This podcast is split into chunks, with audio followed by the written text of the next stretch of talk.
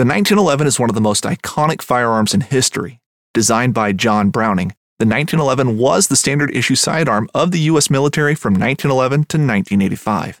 While Colt produced the original, almost every major firearm company has produced its own version.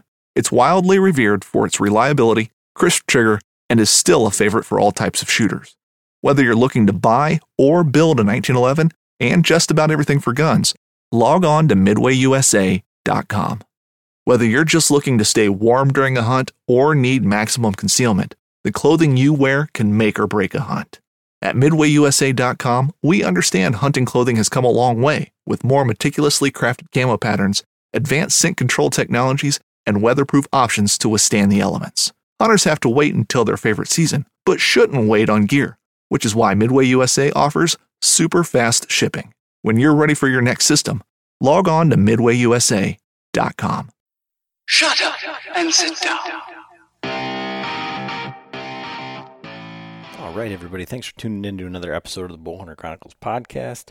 This week's podcast is another one we recorded at Outdoorama. Um, we sat down with Ernie Power, John Eberhart, and Tim Clarke, and uh, we talked with Ernie about his his history, uh, hunting, his background, and how he got into saddle hunting, and the progression into from the tree service to engineering job to Tethrd, and then um, we could kind of go into uh, kind of the technical aspects of some of the testing that they're doing on saddles now, um, what they're trying to do. Um, a couple things. He says keeps using a few acronyms, one being ASTM, which is the American Society for Testing and Materials, and TMA, which is the Tree Stand Manufacturers Association. Um, so that's what the standards are for tree stands and what they are tested to at this point, and um, how there isn't really a standard for saddles, and uh, kind of where we're going with that. We got some tips and tricks in there, and some little bit of insight from John Eberhart. Um, it's great to sit down with him and then Tim Clarke talks a little bit about um, the teach and train events and kind of the atmosphere and what we can expect from uh, the teach and train events coming up from Tethrd here uh, as the year progresses. Uh, they were shooting for 20 cities in 2020, and they're up over 30 now, I believe. So, um, this podcast um, we recorded before one of the days at the show, um, so we are just sitting around in a hotel room and uh, just kind of knocked out a quick podcast. And the podcast, the previous podcast from the Times Up Outdoors guys, we videoed that one, put that video out for our Patreons. We're working really hard to increase our video production and the things that we're giving out to our Patreons. Um, so that video they've had for a while, I just uploaded that on the YouTube um, our YouTube page. So go over there and check that out. And, and it's a work in progress. You know, we're trying to uh, test out these programs and kind of get better. And we're using our Patreons kind of as a sounding board. They're they're able to view those videos ahead of time, tell us what we need to change, what they like, what they don't like, um, and allows us to get more familiar with the equipment. Uh, but that video is up, and uh, I'm going to keep releasing the video podcast as they come out. But I, they're all going to the Patreons uh, first and we're rapidly trying to get better and better on that. And so um, we have uh, our giveaway set for uh, the first quarter, which is the Phantom uh, starter kit. Uh, it's Phantom saddle, the tree tether and lineman's belt, as well as the swag pack from Basemap, as well as a one year subscription with Basemap, as well as the Jason Zamkowiak's bow hunting tips and tricks course, which is a video series. Uh, all of the things that he doesn't put out on his YouTube channel. And if you're not following along with his YouTube channel, there's some great information on there. Uh, but the stuff he's putting into this course are, are all of his kind of like secret, close to the vest things that he's not uh, that he's not putting out there. Um, and so that one of our lucky Patreons is gonna uh, win that. We're gonna draw that here uh, the first week of April.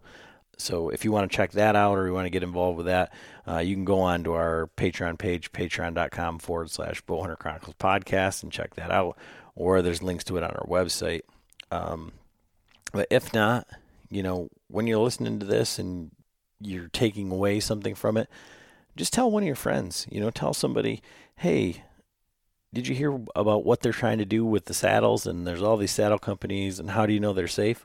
Well, this is what they're working towards, and this is the time frame that's going to take.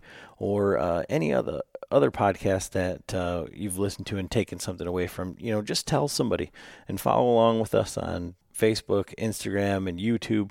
Those video podcasts are going to be going out each week, um, basically a week behind the audio podcast. So um, go over there, and we're going to be doing a lot more uh, review type videos and some of the gear that we've been using, like for example, the Phantom versus the Trophy Line versus the Mantis. Um, we got some videos coming up with that, and we're still um, going to be doing our um, basically comprehensive um, climbing stick video uh, because we've got just about every climbing stick known to man, um, and just going to do a, a video kind of outlining each one of the, the sticks and, and, and have them all in one place uh, so you don't have to watch a million different videos. Uh, but all of that stuff is coming as we're feverishly building our studio to have a place where we can have something to be consistent and continue to put out the same quality of videos um, that we try to put out as far as the audio quality of our podcast. Um, but all this couldn't be, you know, we couldn't do any of this without you guys, the listeners, and then the Patreons who are supporting us. You know, I just want to say thank you to each and every one of you guys. Um, this is a really fun episode, a lot of great information in there. Um, so check it out. I know you guys are going to enjoy it. But thank you so much for listening.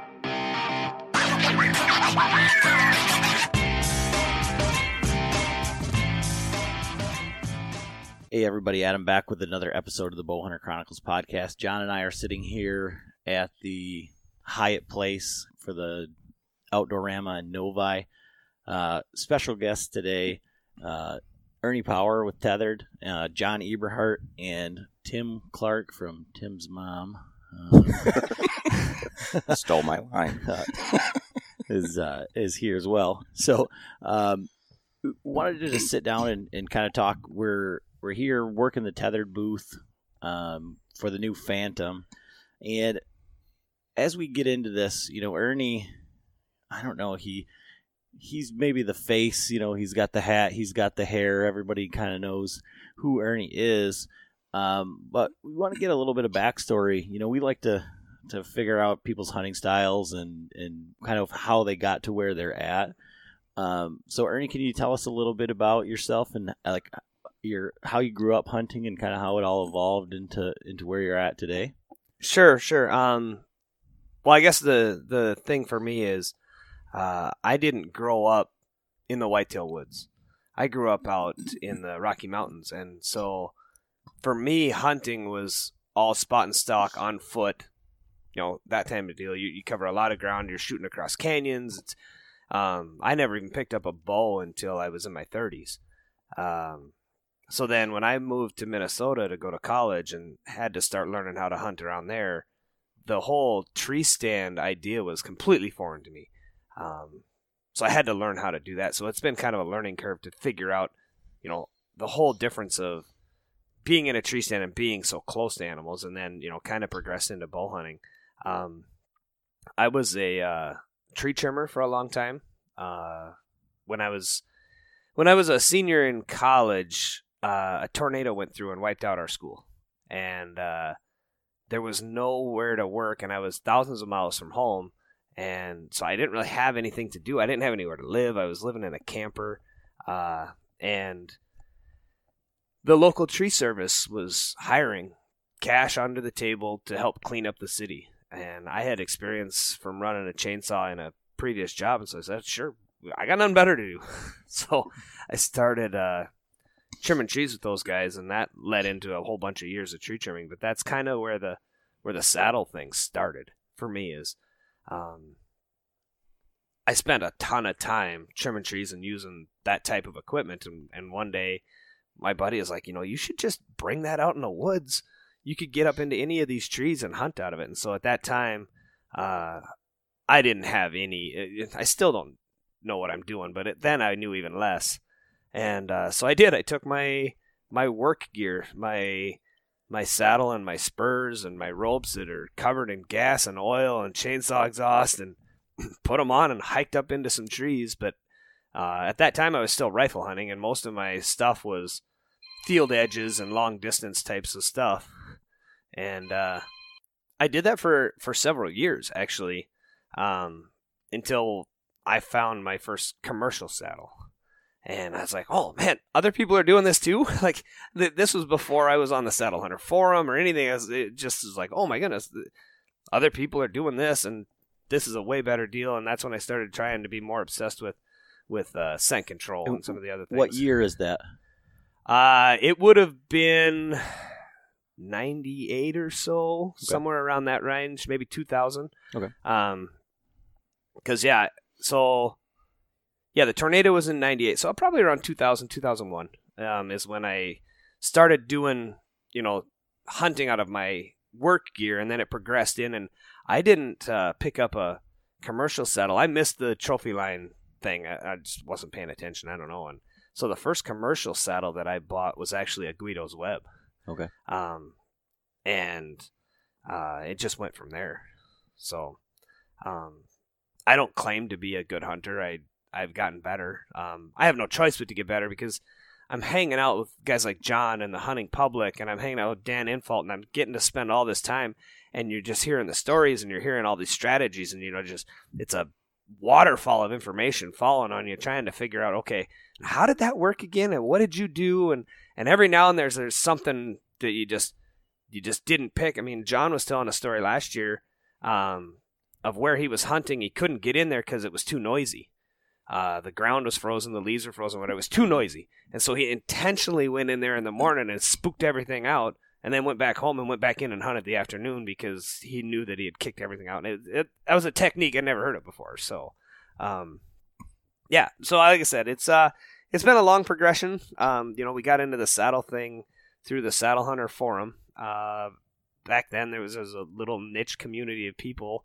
In fact, uh, Greg, my business partner, I knew him for several years as G2 Outdoors on the forum and had never seen his face. Um, in fact, I didn't. we had already started the foundations of Tethrd for a couple of months before I ever met him face to face. Jesus. It was, uh, yeah, I met him face to face at a Saddlepalooza, but by then Tethrd was already in the motion. Um, and it's weird because the first time I went to Saddlepalooza, all of these people that I've known forever on the the forum, well, uh, now all of a sudden they have faces and names, and I, it's just like you know so much about this person, but at the same time, it's like okay, now I got to start remembering their real names and who's that guy again and whatever else. And a lot of those guys are still in my phone under their Saddle Hunter name. So most of the guys from back then, it'll say like their Saddle Hunter name and then their real name is how I've got them in my phone, so I can get a hold of them. So. Um, but yeah, that's kind of where this all came from. Uh, you know, the Greg and I. Well, there was actually some other people involved in the beginning, but Greg and I uh, wanted to be able to provide stuff that so many people had to DIY and post, and like, you know, I had to search here and search there, and you know, even back then, you know, we called it the saddle hunter effect because if you were to go on Amazon and buy something that uh, had been recommended on a Saddle Hunter forum. The recommended, you know, other people who searched for this bought this, and it'd be a bunch of just random stuff that didn't relate to anything except for Saddle Hunters. You know, it'd be like weird little shoulder brackets that people were using to make a ring of steps, and like all these odd things that have no relation to each other. But Amazon had pieced them together from all the Saddle Hunters buying, you know, this, that, and the other on there. So it was it's uh this is cool because now you've got kind of a one-stop shop and saddle hunting is exploding. It's great. People uh people everywhere are picking it up. You're getting to see more and more of it. And that's bringing more and more innovation and more and more people to the game. And it's it's good for everybody. Right. And so with that tree background and that's kind of how you got into the the, the saddle or the commercial saddle type side of it.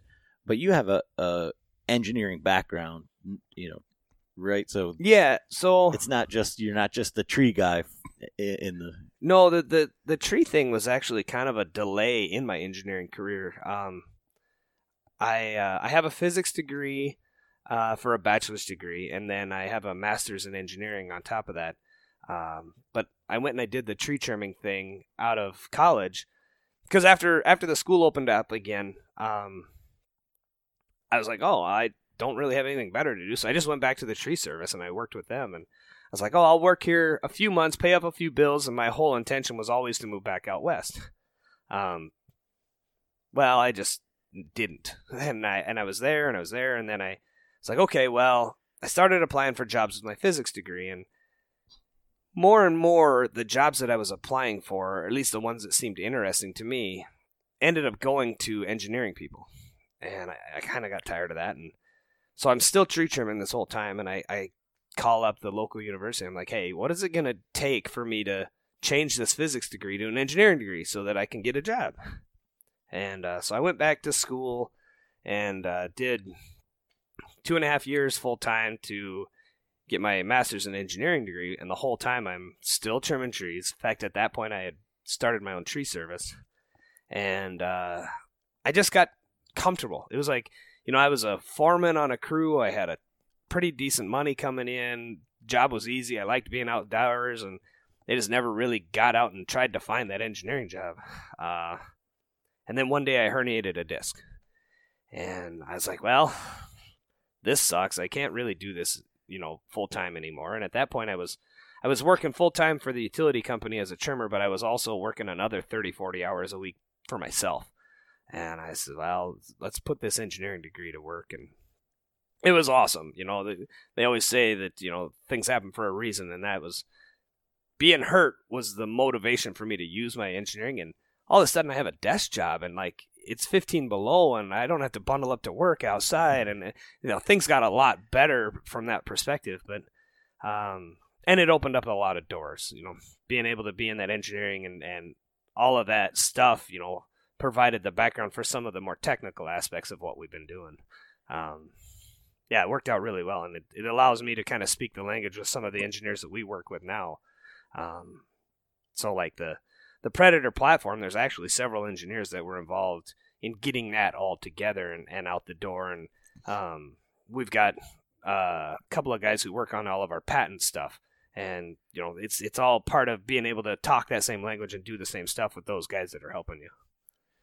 Yeah, uh, to me, that's I think one of the things that's kind of remiss in all of this. You know, where there's all this noise online about oh this company blah blah blah blah blah, and and how Tethrd came about, and it's just you know there's one saddle company out there that says, well, we've been doing it forever, and where is your testing, and how is everything? You know, you guys are just DIY guys.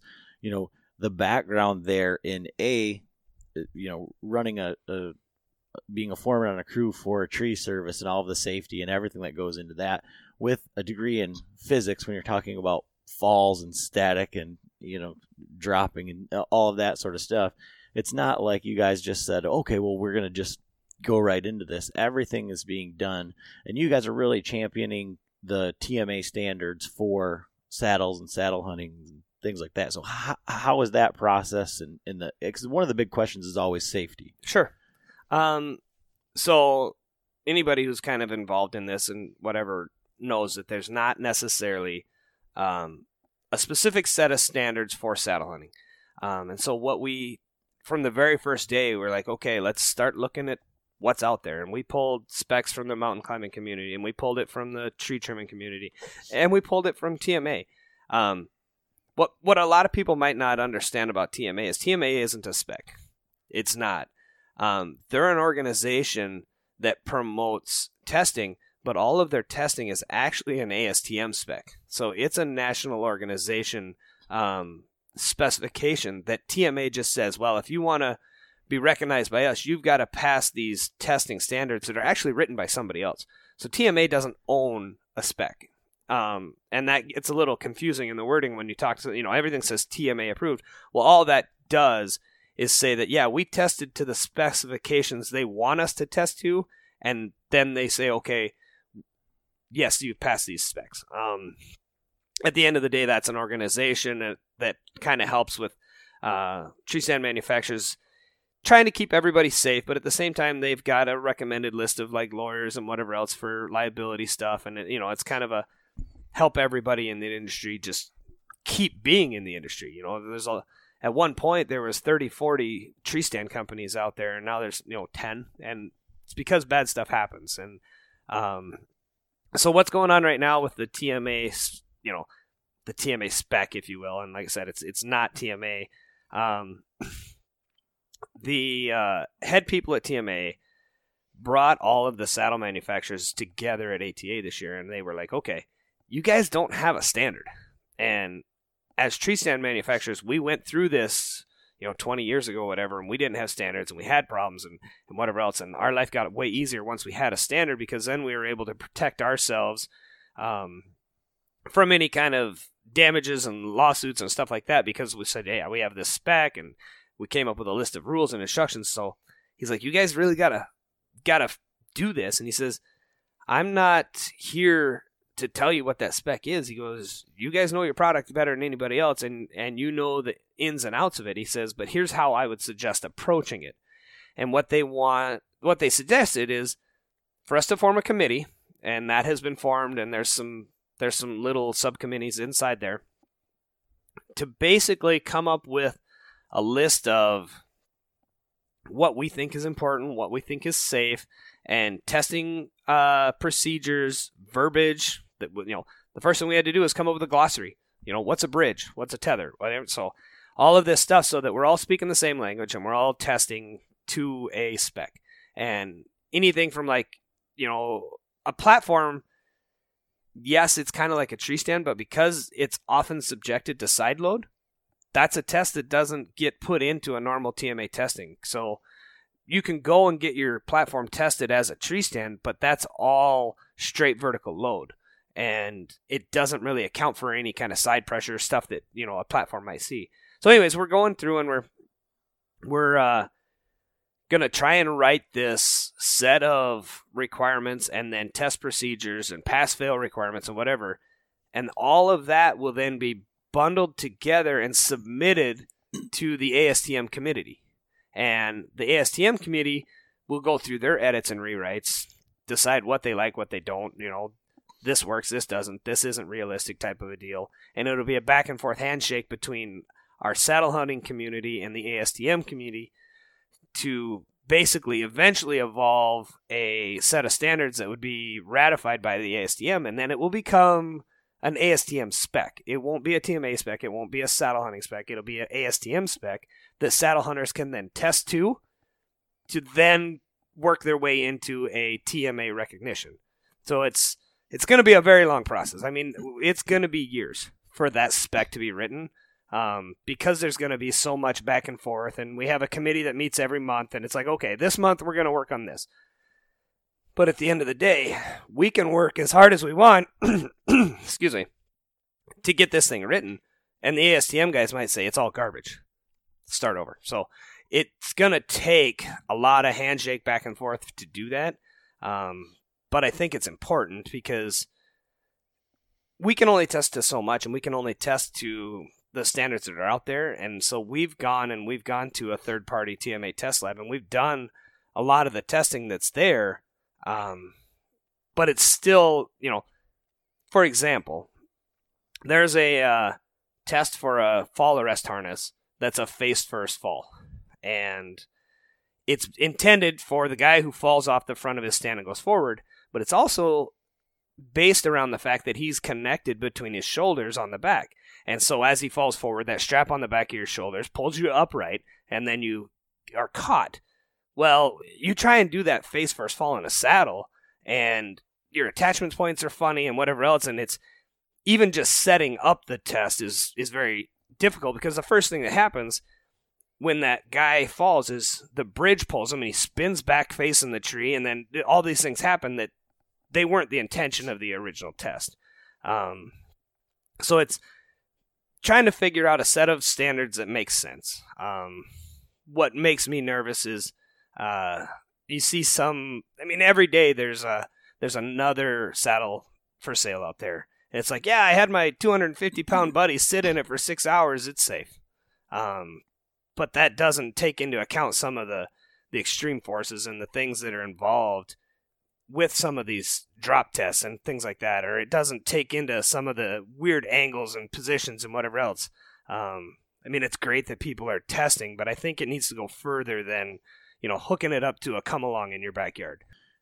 And along with that, when you're talking about that any of I guess any of the tests with uh, a saddle, um, creating that standard is going to be imperative because I mean, as we're setting up people at the show, and I can say the difference in size between John, Tim, and you know everybody in this room, you're going to keep your your tether height and the length of your bridge and how far away from you are from the tree is going to be different, Sure. and that's going to change where that swing. it changes a bunch of things. Um, you know, we some of that can be addressed in your manuals. Um, you know, instruction manuals need to cover things like you know don't don't put a bunch of slack in your system. So for for our particular manual, um, we've got illustrations of you know don't let your carabiner on your bridge get below your waist as you're climbing and you're moving your tether or whatever.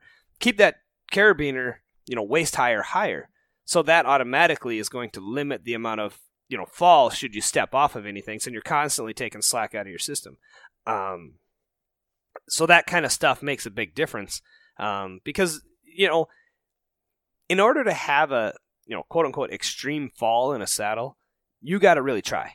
Um, you know, let's say you're climbing up and you're climbing up and you all of a sudden you're standing above where your tether is tied to the tree. Well, now you've got that whole drop down to where your knot is, and then all the way back down to the end of the thing, and that's just unnecessary if you're paying attention and you're moving your ropes and you're keeping the slack out of your system.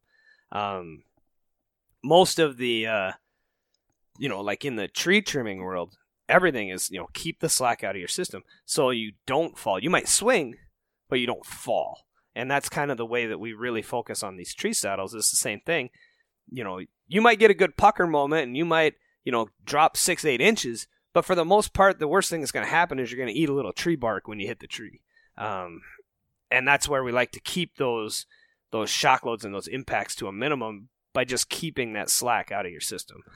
And so, um, in the absence of testing and doing your due diligence, and, and obviously you guys are, um, with the new saddle, so you've got the Phantom that's coming out, and Yep. then we've got John Eberhart here, so we'd be kind of remiss if we didn't say that John's got his own uh, plan and the, the Eberhart saddle and, and kind of what's going on with that. That's in conjunction with Tethrd. Right. So, what with this the the new Phantom? What um like so the safety ratings and all of that because that's one of the odd things, and you, you would you. I've heard you say it at the show a bunch of times. Is like, well, this this this saddle is rated to 300 pounds because Yeah, well, so yeah, our stuff is rated to 300 pounds quite simply because it's the biggest test dummy that the TMA lab has. So we tested with their 300 pound dummy, and I know that it performs with a 300 pound dummy. Could it perform with a bigger dummy? Sure, possibly, maybe. I don't know, but I've never been able to test it. So for me to to you know in all consciousness say yeah it's good to this weight rating, I have to keep it to what I had available when we tested. right. Um, and so, and it's you know that dummy's the dummy that they have at the the TMA lab. Um, I mean, 300 pounds is a lot of weight, but not only that, it's a solid steel dummy. So when it comes down to a dead stop on any of your ropes or any of your stuff, it doesn't absorb any impact like a human body would. You know, you're going to have muscle tissue and fat and whatever who's going to kind of work as a spring to kind of absorb some of that.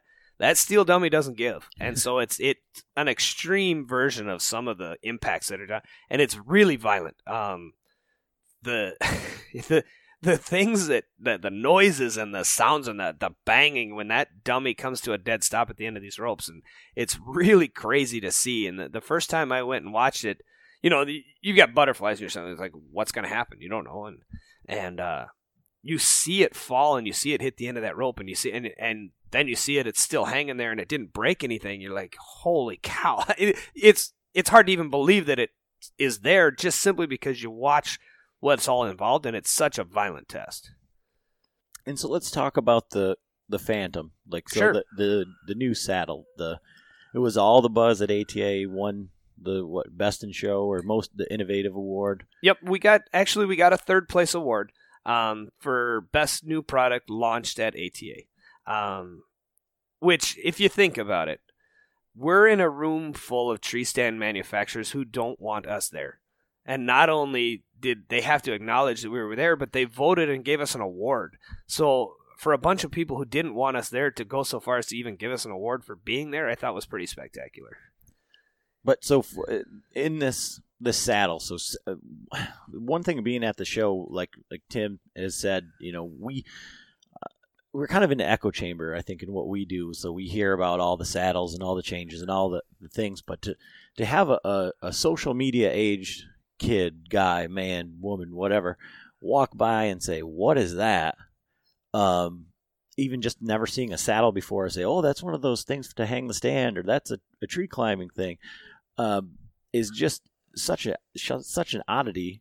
And then for to have the new saddle to try to explain what has changed and what's Sure. different um, to them, uh, it's just uh, mind-boggling, right? Uh, to to me, because it, we, It is. um, and you're right. You know, when you get uh, when you get somebody who's paid attention a little bit and knows some some of the brands, or maybe has even purchased a saddle from this company or that company, they can come up and they can talk and be like, okay, what's different about this? And um, but for the new saddle hunter, it's almost like I don't even try. I I, I can't explain what's different. I just haven't tried it on, and it's quite possibly my favorite moment of every experience like that because you put it on and you get them tied to the tree and it's like okay now sit. And that that little fear goes in because now they're trusting their rope and they, they go to sit down and then it's almost like they're confused and they look and this light goes on because "W- w- wait a minute. It's not supposed to be this comfortable. It's not supposed to feel this secure. And they look and then they kind of swing a little bit and they're like this is awesome. And right then you've got another saddle hunter it's it, you it's you can just watch it happen. And it's my favorite moment of introducing a saddle to anybody is seeing that and you can watch it in their face. It's awesome. Um but yeah it's i hear it all the time. Well this is way more comfortable than i thought it was going to be. Um this doesn't hurt at all or man i really have a lot of movement. And you know even the guys that are like trying to figure out how to position around the tree and you know they look a little clumsy and whatever else but they're like i think i could get this if i spent a little time on it and, that's just really cool So let's talk about the features of the new saddle. What what makes this different from the your previous product, the Mantis, or any of the other things that are out there? Sure. Um, so the thing with the Phantom, uh, we've had our Mantis out there, right? And the Mantis is a great saddle. A lot of deer have been killed. A lot of people use it. Um, but if we were to just sit back on our laurels and do nothing, you know, that's not going to help the industry at all. It's not going to help us at all, or whatever. So we sit and we take all the feedback. You know, all the customers and all the you know our guys and everybody is like, you know, what would we change and what would you do? And we don't just take the feedback from our products. We listen to what people are saying about other products too, and we're like, okay, what's wrong with this? What's wrong with that? What would you change if we could? Um, I mean, ultimately, that's how the Mantis was born, is because there was a whole bunch of people, and we are like, what would you change about you know the current offering that's out there today if you could? And when the Mantis was being developed, most of the changes that came up in that discussion were already in the Mantis, and we, you know we just couldn't talk about it yet. Um, so we we tried to make a few different changes, and a lot of them are small changes, uh, but they end up they end up creating a bigger effect. You know, the the the sum is greater than the parts in the Phantom. It really is. Um, so one of the things that we ended up doing um, was we changed the shape of the Mantis, or from the Mantis to the Phantom, to create more of a cupping effect. Um, and there's there's other ways of doing it, and where we did it with a single piece of fabric to create a cup out of a flat sheet um, is actually one of our our uh, IP uh, details on the saddle, but that allows the saddle to cup your body shape a little better, and that does two things. It's it's a little more comfortable, but it also helps prevent any of the the riding up that people have experienced in some saddles. Um, so it keeps the saddle in place. Um, it's it's really amazing because by adding that shape, we were actually able to shrink the saddle a little bit because it it works so well, but it doesn't have to be as big. Uh, we actually had three sizes originally, and we had the uh, our different testers. We gave them all these sizes and whatever else. It was crazy because regardless of body shape, almost unanimously, everybody came back and said they liked the same one. And so we're like, why do we need to make multiple sizes if it seems to work for everybody? Uh, so that was a big deal. Uh, the adjustable bridge that we've got on there, uh, you know, people like to be able to adjust that for a lot of your hip pinch comes from your bridge length, and on uh, on some people, if they like, if the bridge is really tight, it pulls the sides in, causes some hip pinch. So being able to extend that out uh, helps a lot there. But also being able to suck that bridge down tight for when you're walking, it gets things clean to your body and uh, makes it so that you can get through the woods without having a bunch of stuff hanging out and flopping and whatever. That bridge is actually uh, kind of a cool story, but you know we tried a bunch of different ways to do it, and you know things worked, didn't work. They weren't quite perfect. We didn't like how it worked.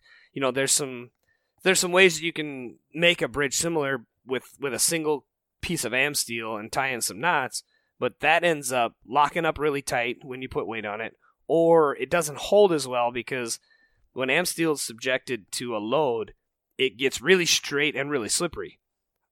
By the way that we built our bridge, we put a core inside of it that gives that AmSteel kind of a squishy effect. It gives it something to squeeze and grab onto. So that's something that uh, you know we don't really talk about all the things that we tried that didn't work. We come out with here's what we did that did work. Um, the comfort channels, the comfort channels were a big deal for me.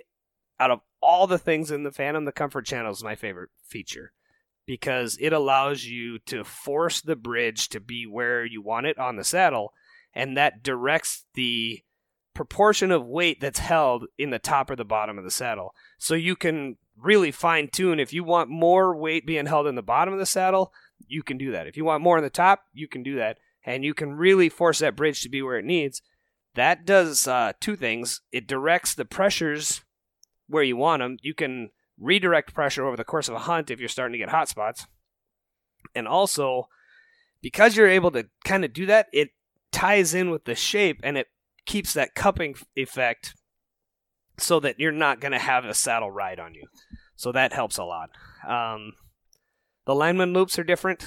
The uh, lineman loops is kind of a it's a boring, overlooked detail on a saddle for most people, right? It's it's there, you use it, but uh, on a traditional style saddle, the lineman loops were up on the waist belt, and uh, they were a folded over loop that sometimes it was hard to find, sometimes it was hard to hook into, but more than that, when you leaned back into it, all of your weight on your back was across that the waist belt, and so it would get uncomfortable while you're hanging your sticks or you're doing a bunch of scouting and climbing and doing things like that.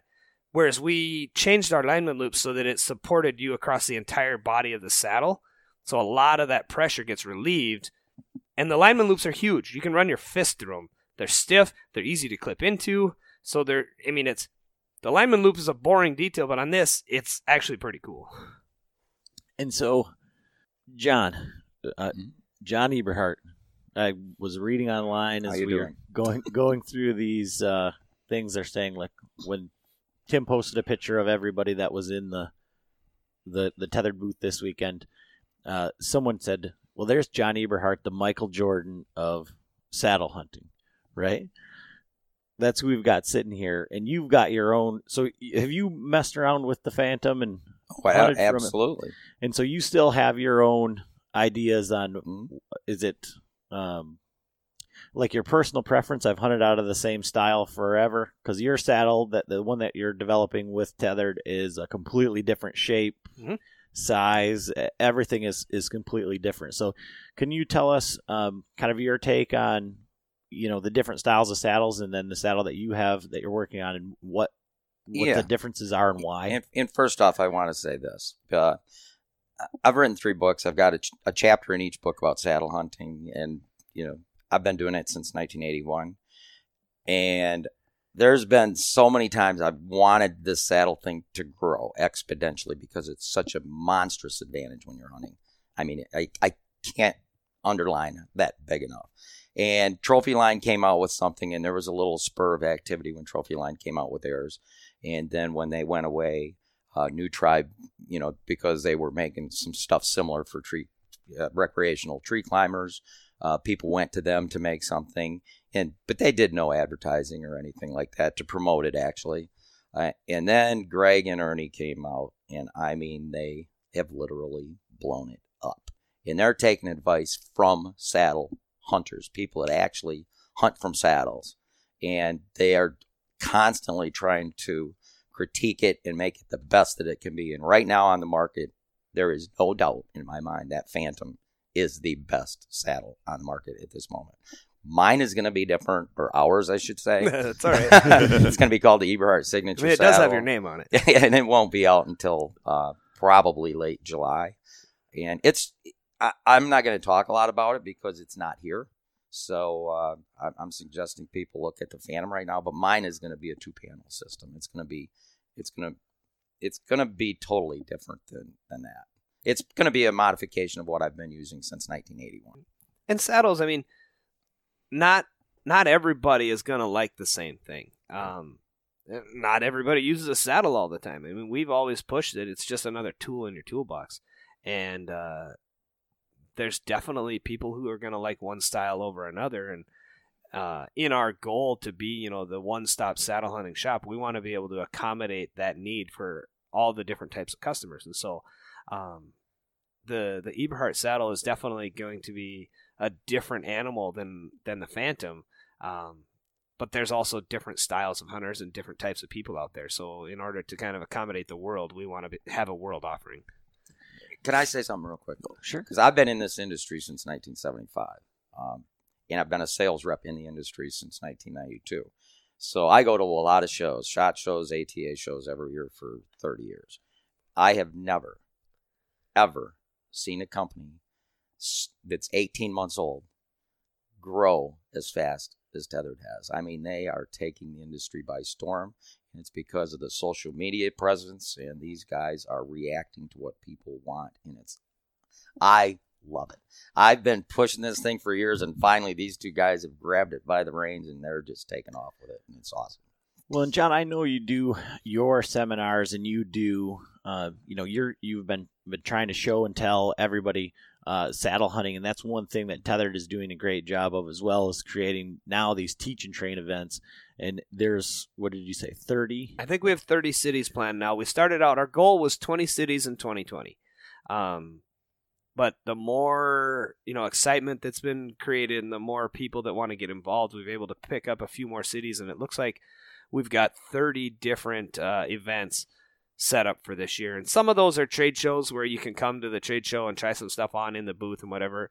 But others are as simple as you know a guy in the neighborhood is setting up in a city park.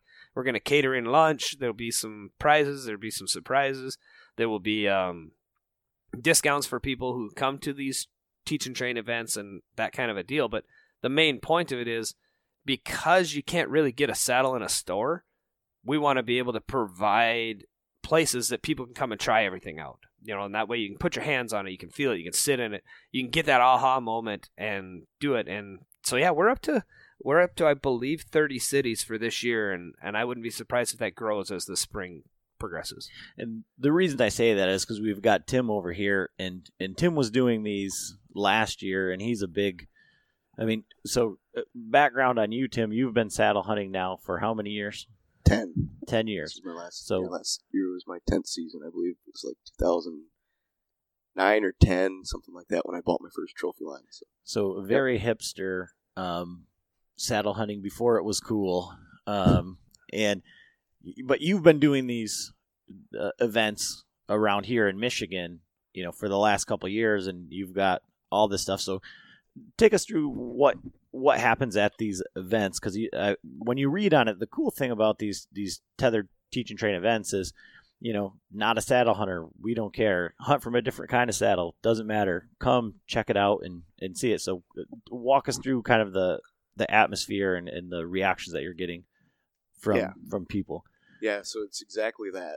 It's an opportunity to get together with people that want to learn this stuff. Because, like Ernie said, you can't find this stuff in the stores. You can't go just grab a saddle off a shelf somewhere and go, "Hey, I think I might try that." Right?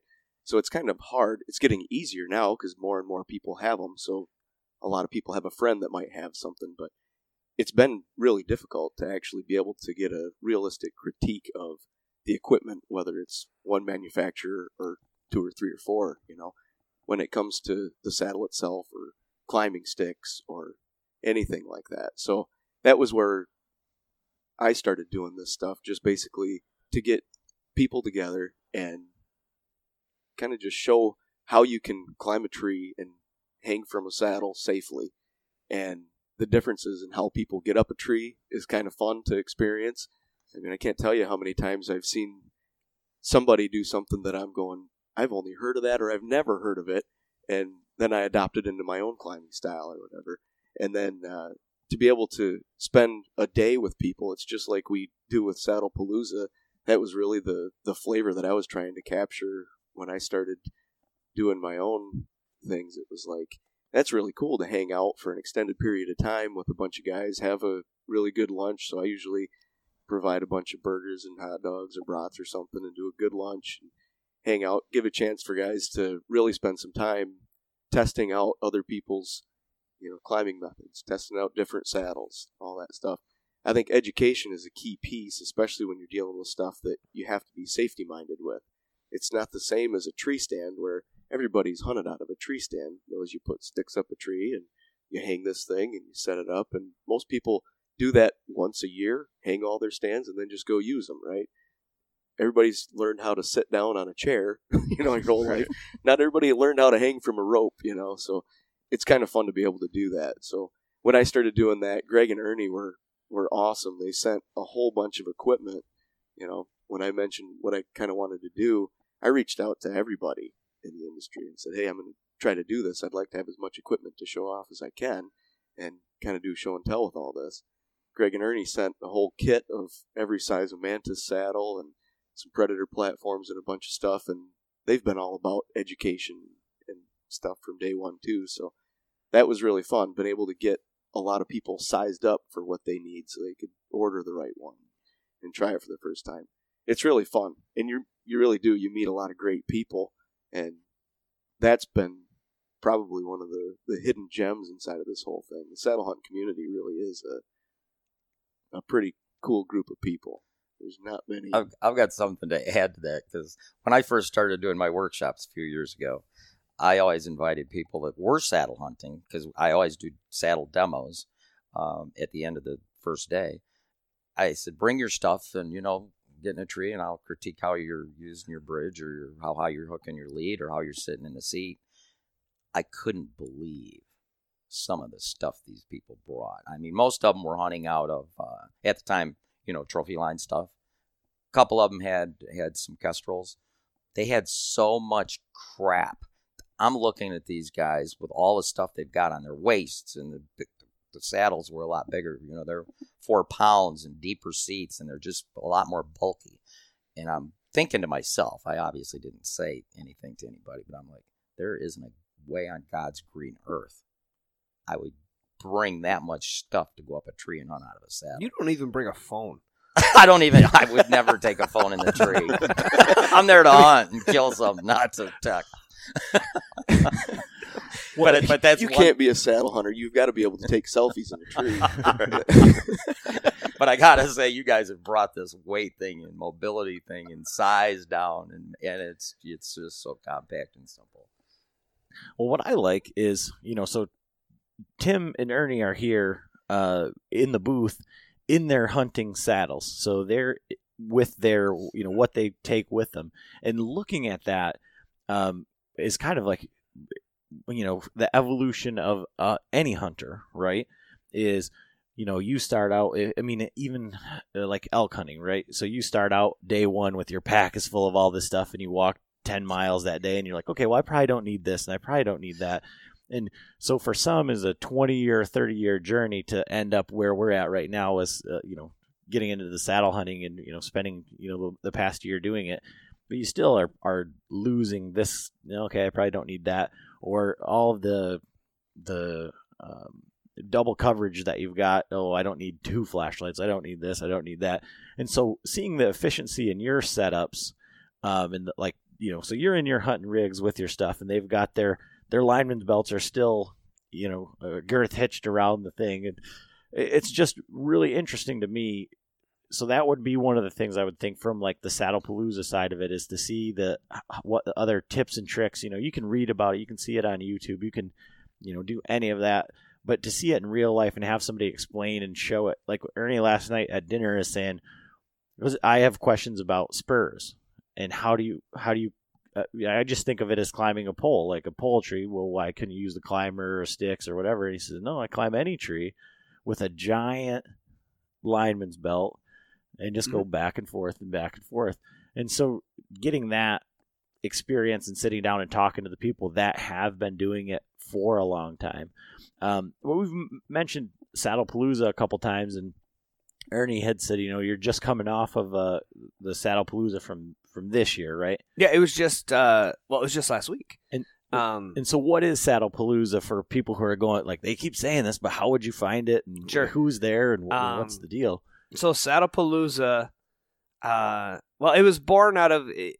So Greg um, was also a member in a in a bunch of high or uh, hammock forums, and the hammock forum guys started doing these hanging, you know, like these hangouts. But they do like a everybody come and and camp for a weekend in your hammocks, and they have a little get together barbecue party or whatever. And we're like, well, Greg's like, well, why don't we do something like that for the saddle community? And and at that point, saddle hunting was still kind of the nerdy thing, and like nobody knew about it, and it was a thousand people on the saddle hunter forum. It was not a, a big thing, and so we set up an event for everybody to kind of come and hang out and and show off their gear because at that point, almost everything that anybody had was homemade, and so we set up a, a deal. He was a he was stationed there in Savannah at Fort Stewart, and so he got us permission to come and camp on the Fort Stewart property and camp there. But Fort Stewart also is full of wild pigs, and so we set this thing up as a wild pig hunt and a saddle get together. And you know, the first year there was you know 20, 30 people that showed up. Um, I didn't actually get to go the first year. Uh, and I kicked myself. I mean, basically, it boiled down to I didn't buy my plane ticket in time, and then the plane ticket got expensive, and instead I had to sit and watch from the sidelines through the forum. They're sending pictures and all this stuff, and I said I'm never missing that again. And so the next year I went down and whatever else, but it's truly a agnostic saddle get together. Uh, I don't care what brand or what equipment you use. We don't care any of that come out there, have a few beers, try and kill some pigs, and spend the weekend in Georgia in February. When, like, for me, when I left Minnesota, it was 10 below zero. So coming down to Georgia in February and leaving 10 below is worth it by itself. Um, but it's grown. I mean, we had, I don't know, probably close to 75 guys there this year. Uh, this year was awesome. We killed over 20 pigs. Um, Lots of cool demos. In fact, one whole day of Saddlepalooza is set up specifically for a demo day. Everybody bring your stuff. We're going to set up on a whole bunch of trees.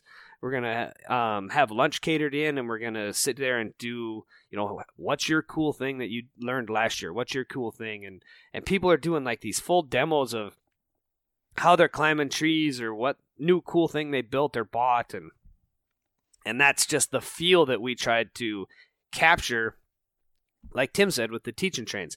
Get a bunch of people out there to kind of show their stuff and show everybody else, and you can learn and you can, you know, have a cool lunch and hang out. And uh, it's just an excuse for saddle hunters to kind of get to know each other. And what's really gotten to be cool is now we're starting to see some of the same guys at Saddlepalooza two and three years in a row. So it's kind of like a little reunion. You get down there like, hey man, I haven't seen you since last year, or you know, how's your daughter doing, and all these different things that uh, it's really you know saddle hunting is a community and i've seen it so many times where somebody in the community has some some hard time something go on and the community steps up and and fixes it uh, i've seen things like where uh, a guy bought a bow online and you know ended up getting uh, the wrong end of a deal and lost all his money didn't get his bowl, and all of a sudden guys are pitching in and you know, next thing you know, the guy gets a bowl from the community to kind of make up for it. It's like it's a really cool,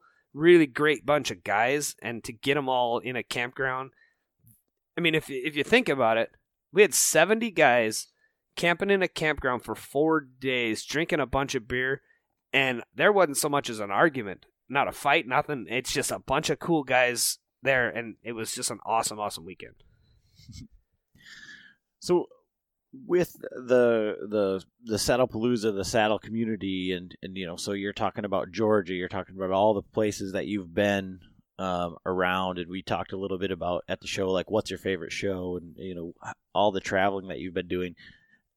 In the last couple of years, you've you've hunted Michigan a couple times Mhm. now, and uh, what's your take on that now? The second time through, the first time you came up and did some demos with John and did a little bit of hunting in his JV spots. I oh yeah, you called them. it, was the training wheel stands, no doubt.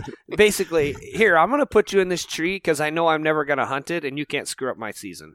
Is how that went. I didn't even go. and so then this year you came you came back for the the public land challenge and and so what did Michigan meet your expectations or you know now you're you're Ernie Power king of the saddle community the the face the hat the hair being recognized all over hunting all over the world and you come back to Michigan how does it compare to all your other hunts that you did this past year It was hard. Um, you know, Mother Nature didn't play very nice with us. Uh, you know, for those of you guys that followed the Public Land Challenge, the first couple of days was like it wasn't rain that you could sit in a stand and kind of muscle through. It was just it was too much. Um, water was high, and and so we lost a couple of days for that. But then we started to really get in, you know, boots on the ground, get some scouting, getting some stuff going, and trying to kind of figure out the area. You know, you, you come to a new place you've never been to before, and it's kind of like throwing darts at a map. You don't really know where to start. Um, after a couple of days, though, we were starting to figure it out. Other guys on our team that we brought there were starting to see deer. Uh, Adrian had a really nice buck underneath his stand, and Ted saw a couple, and so it was like people were seeing deer and starting to get it figured out. And Greg and I got out, and we were starting to get it figured out. And then all of a sudden, we had to go. Um, we had a another event that we had to get to, and so we had to kind of cut that one short. But uh, I really feel like, given a couple of more days, we'd have been able to make something happen because we were starting to get the feel for it. Um, I was I was surprised. I saw a lot more deer than I thought I was going to. Uh, I fully expected to come to Michigan and just hang in a tree for a week and not see a single deer. I mean, that's the horror stories that you hear. Um, but it wasn't like that. I mean, we saw three or four different bucks over the course of the week. We just weren't able to put something together or get them in range. Other guys had shots. Um, we had you know things happen that that I feel like we were getting on the edge of it. Um, and you know, had we not had those two days of rain, I think maybe we'd have been in a better position. Um, but it was it wasn't as bad as I thought. I, I really didn't think that uh, we would see anything you know based on all the horror stories, especially when we changed locations. Uh, originally, we were supposed to be in a different part of the state that you know had a reputation for having a few more deer, and we got moved into a different spot. I thought, well, that's the end of it. Um, but uh, yeah, I mean, Michigan has habitat. It's got deer numbers. Um, you know, you still hear the stories of you know they don't have as many of the bigger deer, or even the fact that to get big, a deer has to be a lot older. Uh, I can shoot a 130 inch two year old in Minnesota all the time. I mean, they're out there, and a two year old here in Michigan doesn't quite get to those kind of numbers. So, uh, yeah, because even you know some of the smaller bucks that we saw in talking to people, they're like, "Yeah, that's probably a two and a half, three year old deer," and I'm like, "That thing's nothing." But you know, Well, the buck Joe shot was an eight point. That was a two year old, and that was probably 80 inches. yeah, I'd guess. Yeah. Somewhere there. So yeah, it was it was fun. Um, you know, if I had to if I had to sit down and say where would I want to hunt and and have a great opportunity at killing a big deer, it probably wouldn't be where we were. but that doesn't mean I wouldn't come hunt Michigan. I'm planning on coming out uh, this spring to do some turkey hunting and and possibly this fall for another deer hunt, just because. Uh, along with everything else, I like the challenge, so it, it worked out okay. Yeah, Michigan. Let me interject something here because I'm from Michigan, so is Tim. Michigan has a lot of deer. In fact, in a deer and deer hunting article a few years back, Dan Schmidt um, he wrote, "If you probably the number one state to go to kill a deer is Michigan, could just due to the numbers. Just don't go there and expect to see a lot of mature bucks." so ernie it seems like, and maybe again it's this the the echo chamber, but a lot of the guys that are, um, you know, helping out, and a lot of the names that I'm hearing from, um, the on the saddle forums and stuff, seems like there's a lot of Michigan guys involved in in saddle hunting. Is that a more recent thing? And maybe Tim, you're better to answer that, or like it just seems like a lot of the names, a lot of the people that I'm seeing, like Michigan. Where are the saddle numbers? I mean, you you probably see that the sales of saddles. Where where are they being sold? Michigan buys a lot of saddles. I mean, there's no doubt there. Um, but I mean, some of it's just a statistics thing. Michigan has a lot of deer hunters, so you know you're more likely to have higher numbers of saddles in states that have. A, you know, Pennsylvania is a big one too. I mean, we saw a lot of stuff into Pennsylvania, um, but I think some of it also comes from. Uh, you know, you've got personalities in Michigan like John who've been pushing saddles forever. Um, you know, Andy May is here. He's a big saddle guy, and you know people know him. Now you've got Mark Kenyon using saddles. He's another Michigan guy. Uh, so you're starting to see some of that influx, but I think Michigan has a lot of personalities that help push that. So that helps a lot. And I guess uh, you know, and I guess you don't have to answer this. I guess it doesn't go into numbers or anything. But where's the furthest that you've sold a saddle to? Like, where's the most obscure place? Good question. So we're Africa? No. no, I think I mean furthest would probably be New Zealand. Okay. Um, we've sold a few things into New Zealand, maybe a dozen. Um, we uh, surprisingly enough, we get a lot of stuff out of Europe. Finland um, buys a lot of stuff.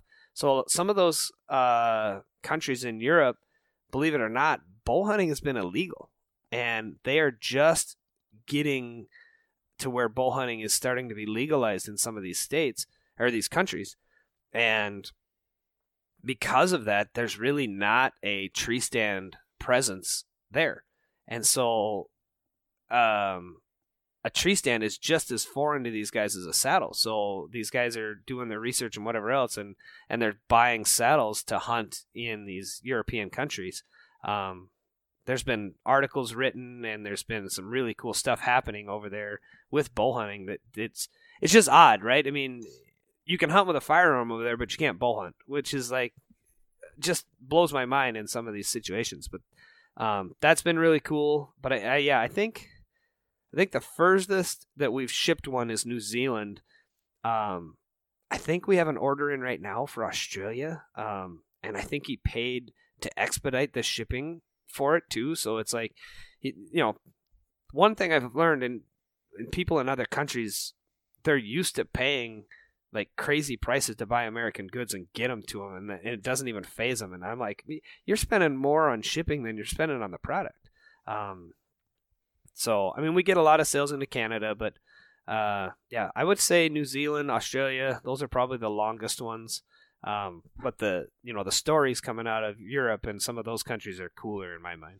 Yeah, we've got one of our Patreons who's in Switzerland. Um, so, Jacek, what's happening? But he's Polish, and he's been you know trying to get into archery, but trying to find him a bow over there, and like some of the rules and everything that surrounds that is is crazy just to hear. Yeah. you know. Um, but yeah, I, I think we can kind of wrap this one up. We got to get going and get to the booth, get everything set up for today's show. We'll let John, our John, round it out because he has actually been Yeah. sitting here the whole time. I'm just I'm just sitting here and I we got you know John Eberhart, we got Ernie and Tim. and I just like listening. to all I'm just another listener today. So. Can I can I clarify something? Because Sure. Ernie brought up something earlier about a situation of when I was deer hunting that he kind of remembered, which kind of surprised me.